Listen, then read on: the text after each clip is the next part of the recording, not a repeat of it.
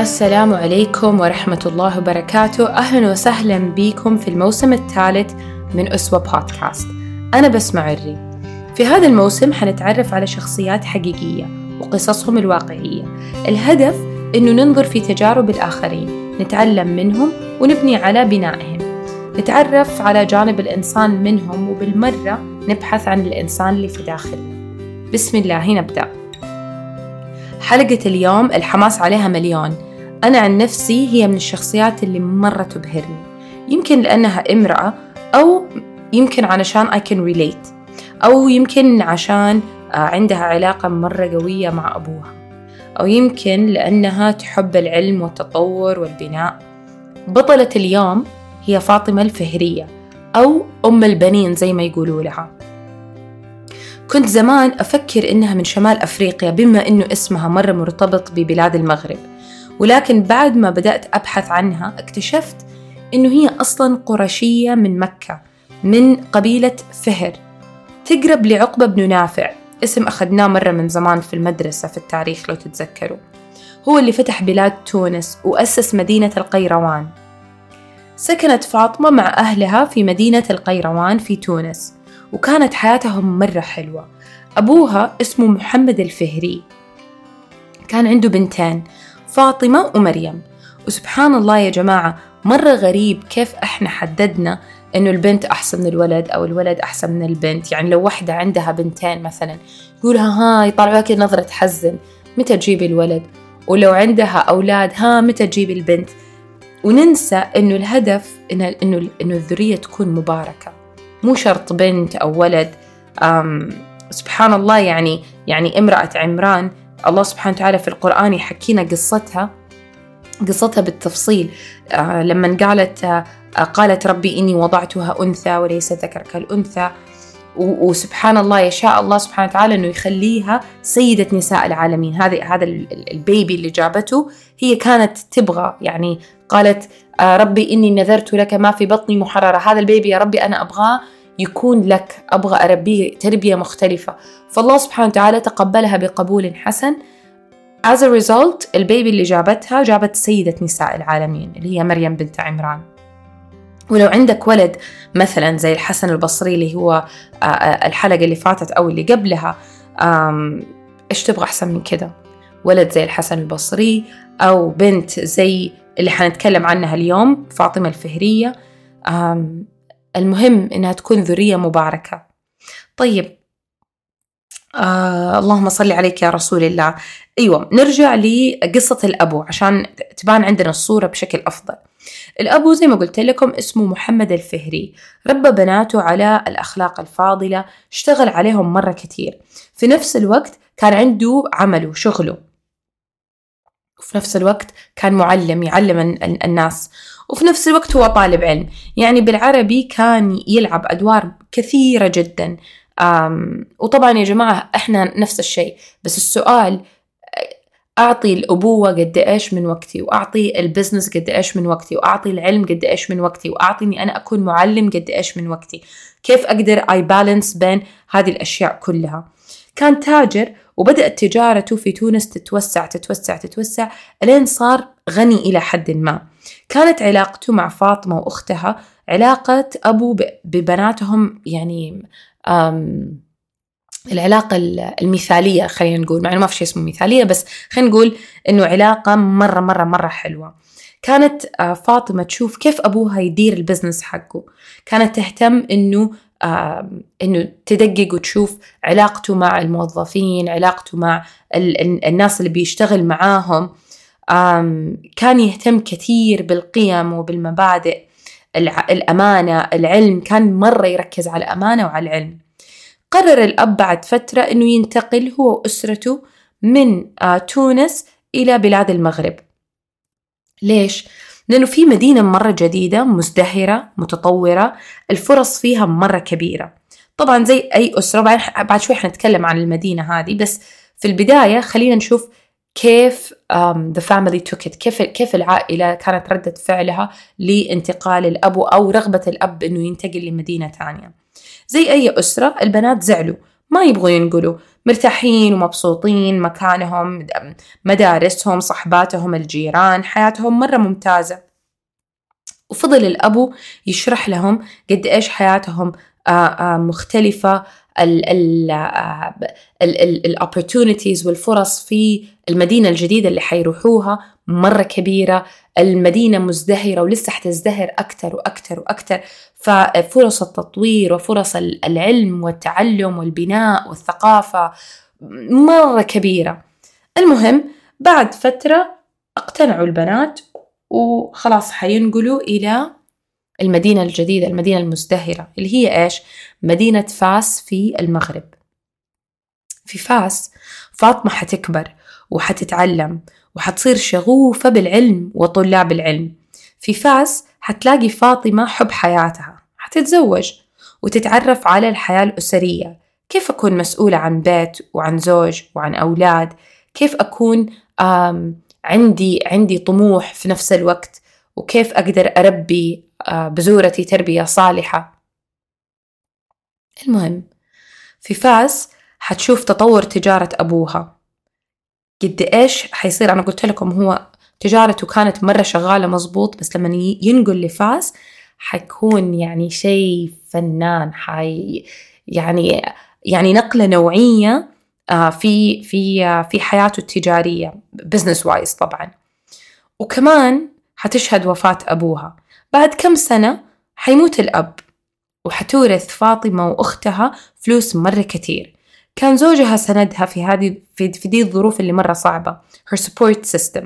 الصدمة إنه بعد كم سنة الزوج كمان حيموت. فمات حب حياتها مات أبوها اللي كانت تنظر له نظرة نظرة ال ال ال القدوة والمعلم والصديق.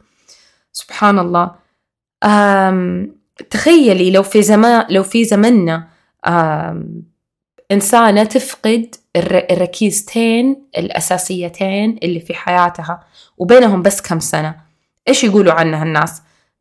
obviously يعني كأنها traumatized for life. أكيد اتعقدت أكيد الآدمية يا الله دخلت في حالة اكتئاب وضع وضعها صعب. ولكن آه، فاطمة متربيه تربيه تربية مختلفة شوية. تنظر للحياة بمنظور مختلف. ظاهر إنه الأبو كان عامل شغل مرة جامد in terms of إنها تفهم حقيقة الدنيا وكيف إنه ما في شيء حيبقى. المهم فاطمة تشوف الدنيا على إنه هي مزرعة. أزرع هنا وأعدل وأظبط وأبني علشان لما أنتقل للحياة الحقيقية أقدر أحصد هناك. يا ترى إيش حتعمل بالفلوس دي؟ لا تنسوا يا جماعة دوب مات الأبو ورثت فلوس بعدها بشويتين مات الزوج ورثت فلوس زيادة ففجأة صارت مرة غنية كيف حتصرف دي الفلوس؟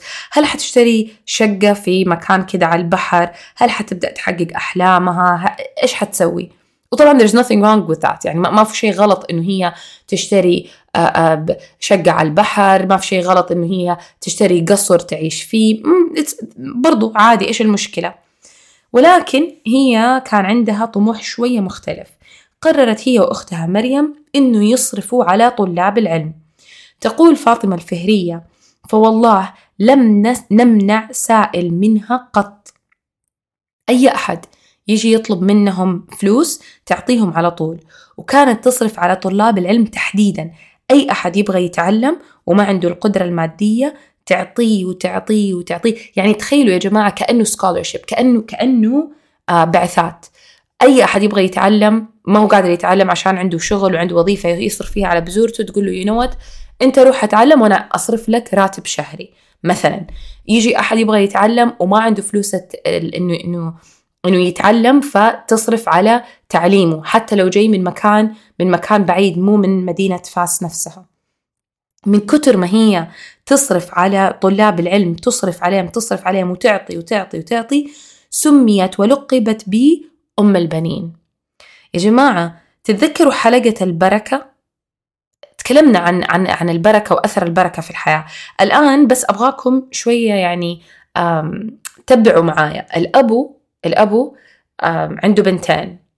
اشتغل تمام على تربيتهم اتقى الله فيهم بشكل غير عادي. المبادئ القيم زرع وزرع وزرع وزرع فيهم. طلعوا البنات يعني أسأل الله فيهم شيء من البركة. ما هم بنات عاديين يعيشوا حياة طبيعية ويموتوا حياة طبيعية. يعني صح هي بنت واحدة بس حنشوف قيمتها ووزنها ما هو حق بنت واحدة. طيب؟ والآن فاطمة وأختها مريم فكروا كذا فكيرة كذا وهم قاعدين إنه خلونا خليني أنا وانت يا أختي نصرف فلوسنا على العلم وطلاب العلم. ويا جماعة البركة تجر بركة تجر بركة فكرة تجر فكرة تجر فكرة. سبحان الله شيء مو عادي. ال- ال- الأفكار لما ربنا يبارك فيها يصير الإنسان يفكر بطريقة مرة مختلفة. وممكن فكرة واحدة تغير مجرى التاريخ forever. سبحان الله. اللي صار إنه فاطمة لاحظت إنه في في مدينة فاس آه، يحتاجوا مسجد تاني. في في في كم مسجد ولكن لا يكفيهم. الم- الم- المدينة قاعدة تزدهر مرة بسرعة. ال population قاعد يزيد مرة بسرعة. آه فيحتاجوا مسجد زيادة. فقالت آم، لأنه وقتها كان في بس مسجدين. جامع اسمه جامع الأشياخ في شرق مدينة فاس وجامع اسمه الشرفاء في غرب مدينة فاس. وإلى الآن ال- ه- هذا الجامعين موجودين. فقررت إنه أنا حأبني مسجد ثالث علشان يصير في يعني اكتفاء إلى حد ما آه، في في مدينة فاس. نيتها كان صدقة جارية لأبوها. اشترت الأرض وفعلا بدأت بناء المسجد في رمضان سنة 859 هجرية. كان شرطها في المسجد إنه لا يستخدم فيه إلا التراب والحصى اللي موجود من الأرض نفسها. حتقول لي ليه؟ إيش العقد هذه؟ لا هي عندها شيء يعني عندها وجهة نظر. وجهة نظرها إنه ما تبغى ولا ذرة ولا نقطة شبهة في هذه الأرض أو في بناء المسجد. يعني إيش؟ يعني ما تبغى تروح تشتري من من برا ويكون المال اللي بت... ال... ال... ال- التراب اللي حتشتريه فيه شبهة أو فيه نقطة مال ما هو حلال مية في المية. فكانت كانت تقول للناس اللي بيبنوا احفروا أعمق وأعمق وأعمق. فاستخدموا الصخور صارت صخور تطلع من تحت الأرض يستخدموها في الجدار. كان في رمل أحمر ناعم زي كذا شوية جليتري فاستخدمته في تزيين المسجد من الداخل وكانت تشرف على بناء المسجد بنفسها. يعني بالعربي بلغتنا اليوم التصميم المعماري فكرتها وتنفيذها. سبحان الله. كان التصميم شبه مربع على ثقافة القرويين اللي هم أصلا أصلا من مدينة القيروان اللي في تونس. فحتى يعني she made sure إنه الكالتشر حقها وثقافتها موجودة في هذا المسجد اللي اللي بدأت تبنيه. يقول ابن خلدون اللي هو مؤسس علم الاجتماع لما مر على على المسجد اللي بنته فاطمة الفهرية يقول إن رو روعة العمارة تعبر عن روعة الحضارة التي أنشأتها ويقول عنها فكأنما نبهت عزائم الملوك بعدها. يا جماعة من من كتر حرصها على إتقان المسجد شكله كيف أبعاده كيف قد إيش مزين من الداخل إحسان إلى ما لا نهاية. المهم اكتمل بناء المسجد وبدأت الصلاة في الجامع وصار آه شيء جميل تراه أمام عينيها هي شايفته شايفة شيء مرة حلو. وشيء يذكرها بأبوها. سبحان الله. أنا اللي يثير اهتمامي. يا ترى إيش كانت نيتها وهي بتبني ذا المسجد؟ يعني يعني كل يوم بتروح تشرف على البناء وتش... إيش إيش كان إحساسها؟ وكيف كانت بتجدد النية؟ ولما الناس تمر وتقول واو شكل المسجد مرة رهيب أو شكله حيطلع مسجد مرة فنان. يا ترى كيف كانت حريصة إنه تخلص النية حريصة إنه تكبر النية تعظم النية. سبحان الله. ومن الأسئلة الثانية اللي أسأل فيها نفسي من فين جابت هذا الحرص؟ يعني أنا مثلا لو عندي فلوس مرة كثير وأبغى أبني مسجد خلاص أجيب ال ال الإنسان ال- أو الشركة اللي حتبني المسجد أشتري الأرض خلاص وخلاص they'll do their thing. يوروني كم تصميم أختار منه أنا كده أتخيل. الحرص اللي عندها جابته يا ترى من فين؟ لأنه يا جماعة هذا الشيء ما يجي كده من فراغ. ضروري يكون في شيء من. من جوا شيء كده مبني فيها. شيء هي هي شافته هي تعلمته هي هو انزرع فيها سبحان الله. المهم أنا ليه قاعدة أقول لكم كده لأنه النتيجة غير عادية. يعني ما هو بس إنه والله المسجد كان مرة فنان ومرة رهيب ومرة خطير. لا لا لا, لا. لسه حكمل لكم.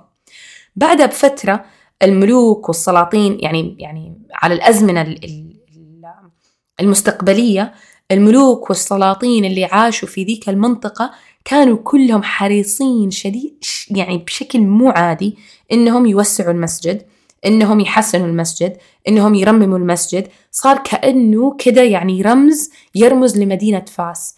أي حاجة أي والملوك والسلاطين يتنافسوا. مين يضبط فيه أكتر؟ مين يعدل الكورت أو الحديقة حقت المسجد بشكل أفضل؟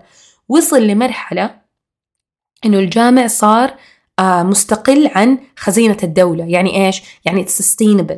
بيجيب فلوس ومو بس كده وكان يفيض الماء المال اللي بي يعني يزيد الفلوس اللي المسجد بيعمله لدرجة إنه كان هذا المسجد اللي بنته فاطمة الفهرية يصرف على مساجد مدينة فاس كلها. تخيلوا تخيلوا. مو بس كذا. نهاية عهد الأدارسة بدأ التعليم داخل المسجد. بعض المعلمين استخدموا الجامع كمقر لدروسهم. يعني إيش؟ يعني صاروا يجوا المعلمين يجلسوا في الجامع في المسجد ويبدأوا يعلموا الناس. بعدها بعد هذا هذا في عهد الأدارسة. بعد عهد الأدارسة جاء عهد ال الزناتيون أتوقع كذا تلفظ. كبروا الجامع. وبنوا صومعة مربعة مرة مشهورة. يعني الحين في جوجل الصومعة حقة المسجد تطلع لكم على طول. كذا زي زي زي ال الصومعة مربعة و فبنيت في عهدهم. بعدين جاء عهد المرابطين أتوسع أكثر وزادت المرافق. يعني إيش؟ صار في آه، حديقة صار في مزرعة صار في بقالة صار في صار في مرافق حوالين المسجد. وبعدين جاء زمن المارين مارينيين. في زمن المارينيين إيش اللي صار؟ الجامع تحول من مسجد جامعي تقام فيه دروس صغيرة ومدارس صغيرة إلى مرحلة الجامعة الحقيقية. يعني صار في صار في structure آه للمسجد. على إنه مو مو فقط للصلاة كمان في آه دروس. حتقولي لي أوكي يعني دروس قرآن أكيد وتحفيظ وكذا. لا لا لا لا لا هذا الشيء العجيب الغريب في الموضوع. We would assume نفكر إنه مسجد يعني أكيد تحفيظ قرآن آه دروس آه آه يعني مجالس ذكر مجال لا لا لا الدروس اللي كانت تقام في المسجد من كتر الزحمة كيف طريقته؟ كان يجي أستاذ يقعد على كرسي ويسند ظهره على آه، سارية من سواري المسجد. وبعد كده يلتفوا حوالينه طلبة العلم. based on what على أي أساس إنه يلتفوا حوالينه طلبة العلم؟ based on إيش المادة اللي هو يعطيها. يعني انتشر علم الفقه الحديث الفلك الرياضيات الشعر البلاغة. أتخيلوا كل هذا كل هذا في المسجد. سبحان الله. بعدها بفترة صار في زي زي الخزائن زي اللوكرز عشان الطلاب لما يجوا معاهم كتبهم يعني فعلا انقلب صار كأنه جامعة. يحطوا فيه كتبهم ويدخلوا يصلوا بعدين يروحوا يجيبوا الكتب بعدين يقعدوا يحضروا درسهم بعدين يرجعوا الكتب ويروحوا أشغالهم اللي عنده شغل يروح شغله وبعدين يرجعوا. أنت متخيلة؟ بعدها بفترة صار في مكان للكتابة ف basically مكان زي ال research center مكان للبحث والتطوير وال experiments تجارب. مكان للدراسة سبحان الله يعني آه، سبحانك ربي. أبغاك بس تتخيل معايا الناس اللي مروا على هذا هذا الجامع. أسماء صراحة لما أنا قعدت أدور مين الناس المشهورة اللي عدت على هذا الجامع دخلوا تعلموا فيه أي تعلموا قرأوا أي شيء. شيء مو طبيعي. من يعني حتى على مر الأزمنة تقول يعني واو سبحانك ربي. يعني إيش إيش البركة العجيبة دي. أول شخص ابن خلدون. مين ابن خلدون؟ اللي هو مؤسس علم الاجتماع. ابن رشد. ابن رشد يا جماعة مشهور بإيش؟ علم الفلك والفلسفة والطب والرياضيات والقانون. يعني ما له دخل في الدين. الإدريسي اللي هو مؤسس علم الجغرافيا. آه وطبعا كان شاعر وأديب. آه ابن البناء المراكشي. ابن. ابن البناء المراكشي هذا مرة مشهور في علم الفلك والرياضيات. الصدمة اللي أنا شخصيا يعني صدمتني مو بس مو بس المسلمين يعني أنت داخل مسجد. حتى النصارى كانوا في عهد ال ال ال الأندلسيين لما لما انتشر العلم هناك وراحوا كانوا يروحوا الناس من أوروبا عشان يتعلموا. آه برضو كانوا يروحوا لدا المسجد ويتعلموا منه فتخيل واحد نصراني داخل المسجد يتعلم. منهم آه سيلفستر the second اللي هو ال Pope حق الفاتيكان. البابا حق الفاتيكان. آه قيل إنه هو اللي دخل الأرقام العربية على أوروبا اللي هي الأرقام اللي موجودة على الجوالات. هذه ارقام عربية عربية الأصل. الأرقام اللي إحنا نسميها عربية دحين اللي هي كذا زي الواحد والاثنين اللي ما أعرف كيف أوريكم هي بس اللي هي الأرقام اللي إحنا نسميها أرقام عربية هذه أصلها أرقام هندية وليس عربية. الأرقام العربية هي ال 1 2 3 اللي إحنا متعودين عليها اللي موجودة على ال laptops وفي ال وفي ال وفي الجوالات. فاللي دخلها على أوروبا هو سيلفستر the second المهم ماتت فاطمة الفهرية عام 265 للهجرة 1180 للميلاد. انتهت قصة فاطمة الفهرية بس ال ال ال الشيء الجميل إنه المسجد اللي اللي اللي سوته إلى الآن هو يعتبر يعني according to جينيس أقدم مسجد أقدم جامعة. جامعة رسمية في العالم. ومو بس كده أقدم جامعة موجودة في العالم لم ينقطع العلم عنها قط أبدا. من يوم ما بدأت الجامعة ألين اليوم ما انقطع عنها العلم نهائيا. وفترة من الفترات ما يحضرني فترة زمن مين آه، اللي أتحولت الجامعة عشان تصير تحت الحكم أو تحت آه، وزارة التربية والتعليم زي كذا اسمها. المغربية. فإلى اليوم في في دولة المغرب هي جامعة معترف فيها عالميا و ومحليا وفيها طلاب علم وفيها المسجد إلى الآن موجود. سبحانك ربي. آخر شيء أبغى أقوله آه، سؤال صراحة أنا أسأل أسأل نفسي فيه.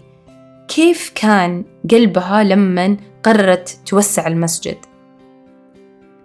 يا ترى إيش كانت نية أبوها وهو بيربيها لأنه لا تنسوا يا جماعة يعني يعني الله سبحانه وتعالى في القرآن آه، يقول وكان أبوه ما صالحا أثر فاطمة الفهرية ما هو بس عليها هي يعني عداد الحسنات شغال على أبوها كمان يا ترى نية الأبو وهو بيعمل البزنس قدامها وهو بيتكلم معاها وهو بيربيها إيش كانت نيته؟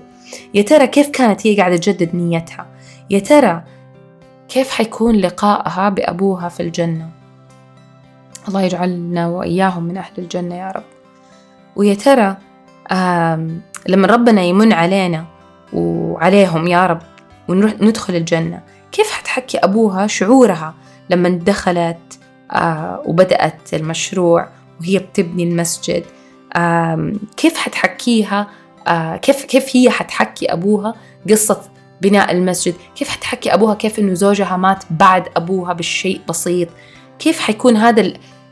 أنا شخصيا يعني مرة يثير انتباهي ويثير كذا فكري ويخليني كذا أقول يعني يا ترى يا ترى ممكن اليوم أنا يكون لي أثر زي كذا؟ ممكن؟ ولا أنا مجرد رقم كذا أعيش وأموت؟